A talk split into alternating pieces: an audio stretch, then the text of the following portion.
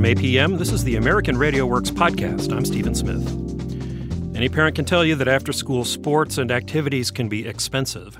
A recent report from American Express claims that parents spend an average of $455 per child on after school programs per year, which is a 20% increase from last year. Sports have long been an avenue for low income students to get scholarships to college, but that won't be an option if the cost of after school sports and activities continues to rise. WGBH's Kirk Carapezza reports. Single! It's early on a Friday morning, and the Jeremiah Burke Bulldogs are practicing baseball at Boston's Ronan Park, overlooking the gleaming Dorchester Bay. Players shag fly balls and snag grounders, and then they warm up their arms. Catch it, Wayne. Bulldogs baseball is free, and it's one of the few opportunities catcher Jazari Jones can afford. When the camps come up and it's kind of like stopping you because they're like almost like 600 and almost a thousand dollars to get in. Standing on the sidelines, Jazari's dad, Raymond, says his son would like to play college sports, but he worries the cost of expensive sports programs has set him back. Financially, we just couldn't afford it. So it was like he didn't really start playing until he got to high school. So the exposure isn't really there. And it's really frustrating, especially when you, your kid really, really wants to play and he has the talent to play. Students like Jazari are increasingly getting priced out of specialized camps and pay to play programs, which require families to pay user fees so their kids can participate. And that doesn't come without consequences, says Harvard professor Robert Putnam. The number of working class kids or kids in poverty who are taking part in school related extracurricular activities is declining. In his book, Our Kids, The American Dream in Crisis, Putnam finds since 1983, America's wealthiest families have increased spending on their children by 75%. That's compared to a 22% drop at the bottom of the income scale. As a result, Putnam says fewer poor kids are getting the advantages that come with playing extracurricular sports. From cradle to PhD, there are these growing gaps. How does participation in high school sports relate to college access? We know that taking part in extracurricular activities builds soft skills. That is, kids learn in those activities. They learn the skills of teamwork, they learn grit, what my mom would have called gumption or stick to itiveness.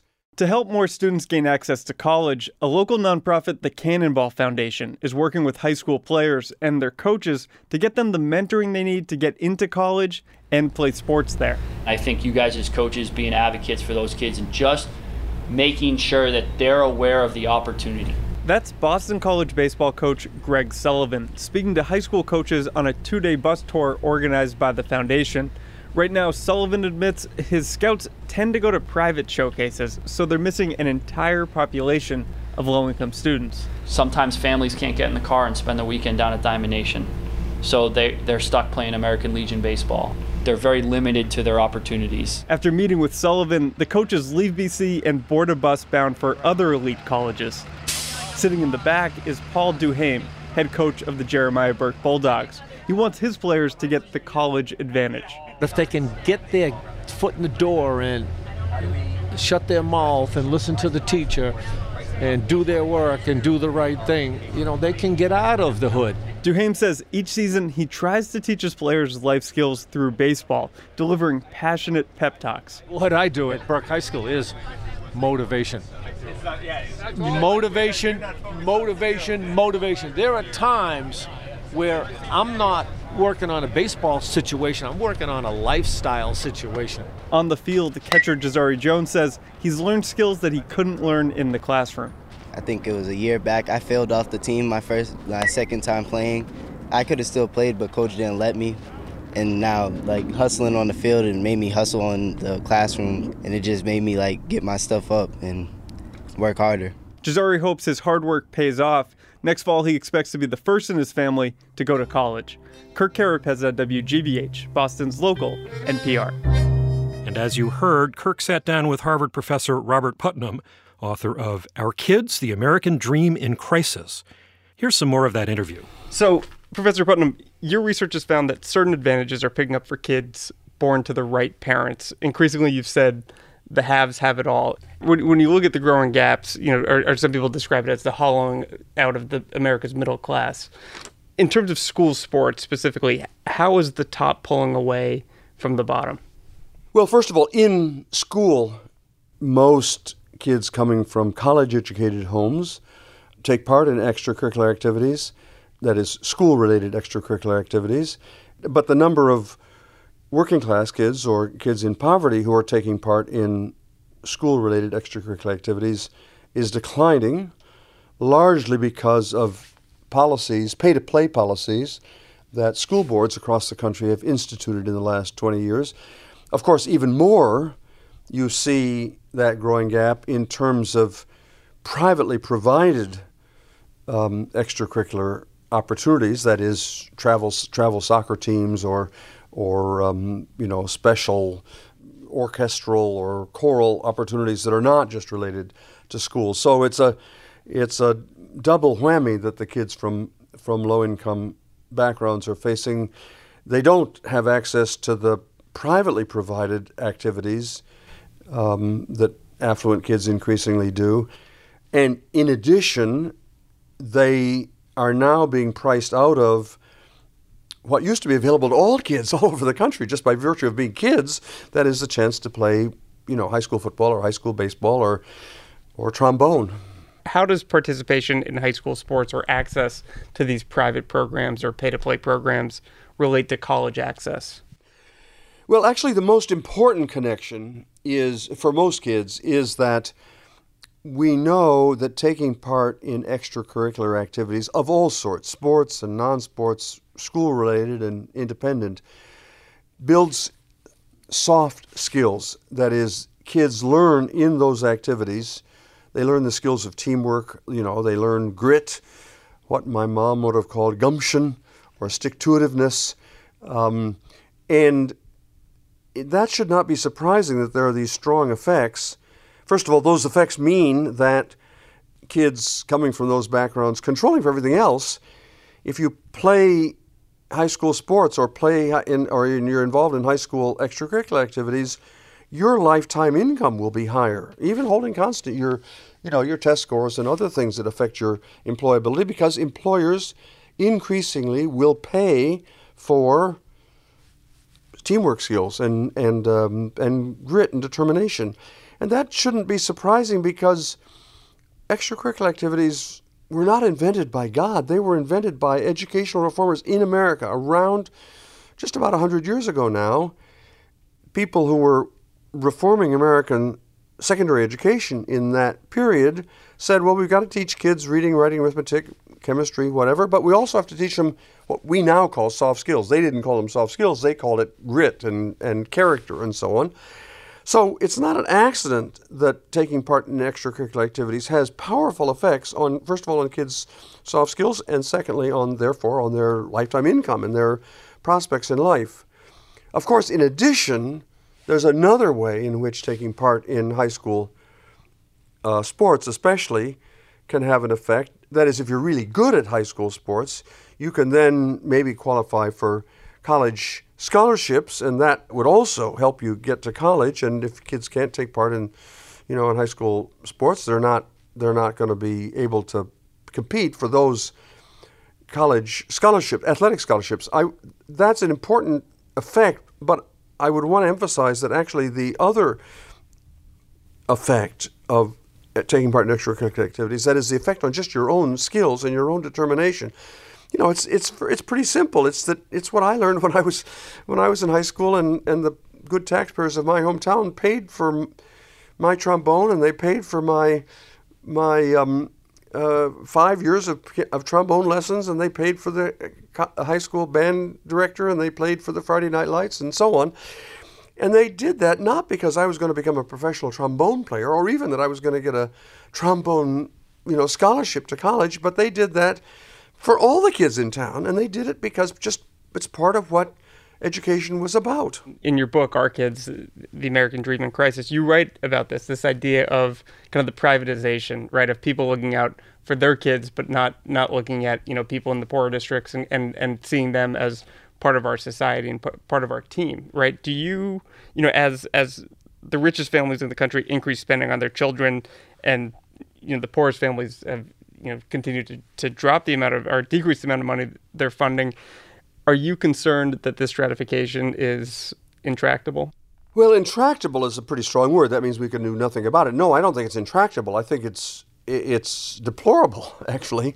Um, in fact, I think it's evil. I mean, I think we have as much obligation to all of these kids in town to provide them with basic opportunities and skills, and that's not just reading, writing, and arithmetic. It's also the skills that you know that that affluent parents recognize the importance of those skills. That's why they're paying for their kids to take part in traveling league soccer or, or giving them piano lessons. And um, so, so if, if it's if it's not intractable but deplorable, what's what's the solution? How, how do you level the playing field well, so more low-income students can actually access, get those skills, and then with those skills, access college and go on to succeed? Well, remember this.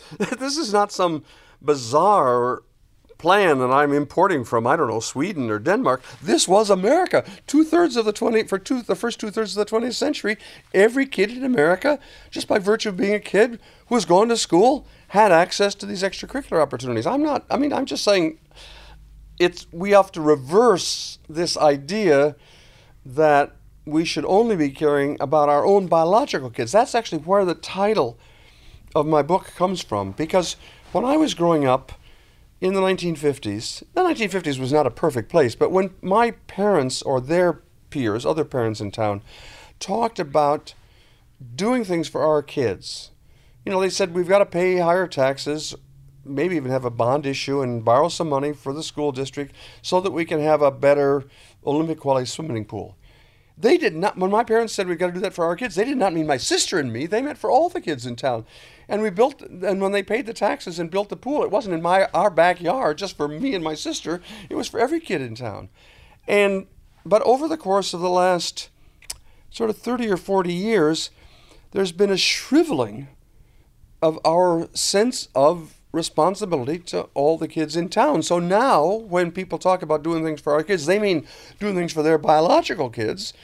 And, you know, if you go back to my town, a small town in Ohio, and now, and there are lots of poor kids there now, people say, well, they're not my kids, they're somebody else's kids. Let them worry about them. And that's the change that's happened. We become much, as a society, much more focused only on ourselves and only on our own biological offspring. And that's really bad for the country. Very bad for the country in a number of ways. First of all, I think it's actually contrary to the fundamental principles of American democracy, the fundamental idea that everybody ought to have a fair start in life.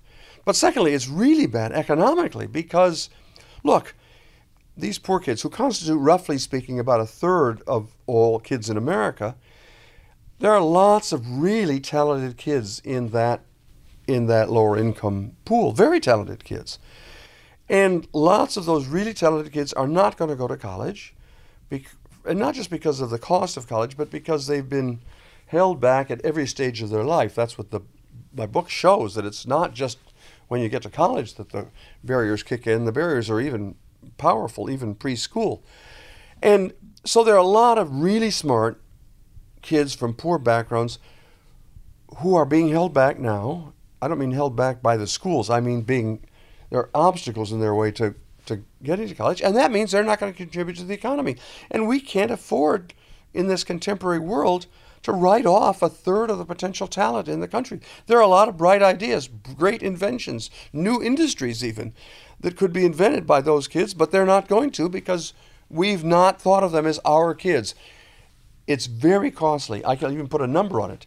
The cost to the whole country, including me and my kids who are on the upside of the opportunity gap, the cost to us of not investing adequately in these poor kids is going to be about $5 trillion. Trillion with a T. That's a lot of money. And so it's bad for the whole country, including those of us whose own kids, biological kids, are doing fine. It's going to be bad for us that these other poor kids are being left by the wayside. And so, so what's what's the prescription? Are you asking? You're looking for you know taxpayer support for these programs sure. to make sure kids are getting the opportunities. Absolutely. I mean, uh, not only that, of course, there are a lot of things we can do. I mean, we, I mean, we've been focusing here in this discussion only on you know extracurricular activities mm-hmm. in, in secondary school, and that's an important point because it illustrates the privatization that that we've been talking about. It's not the only fix, but I have to keep emphasizing until very recently, for mo- almost 100 years, every school in America provided free access to all kids in the school for extracurricular activities. That's the new thing, and that's the thing that is DUMB. So, yes, I'm suggesting we should pay higher taxes or cut something else in order to continue to provide all kids with these same opportunities. But but what's compounding the problem, even if you went back to that era where you know extracurriculars were paid for by taxpayers, you know with taxpayer dollars. Sure. Uh, you have these the affluent families, you know, willing to spend more so that their kid can go to you know some some baseball camp or tennis camp down Sure. in Florida, and that's where these coaches are going to to find these these students and, and dole out scholarships to make college more affordable. Ha- Can you, you you can't blame those families? I mean, they're gonna that's human nature, right? To continue to invest mo- if you have the means to invest more in your Yeah, kids. well, it's it's. I have to agree. It's become human nature. I mean, after all, people didn't do that.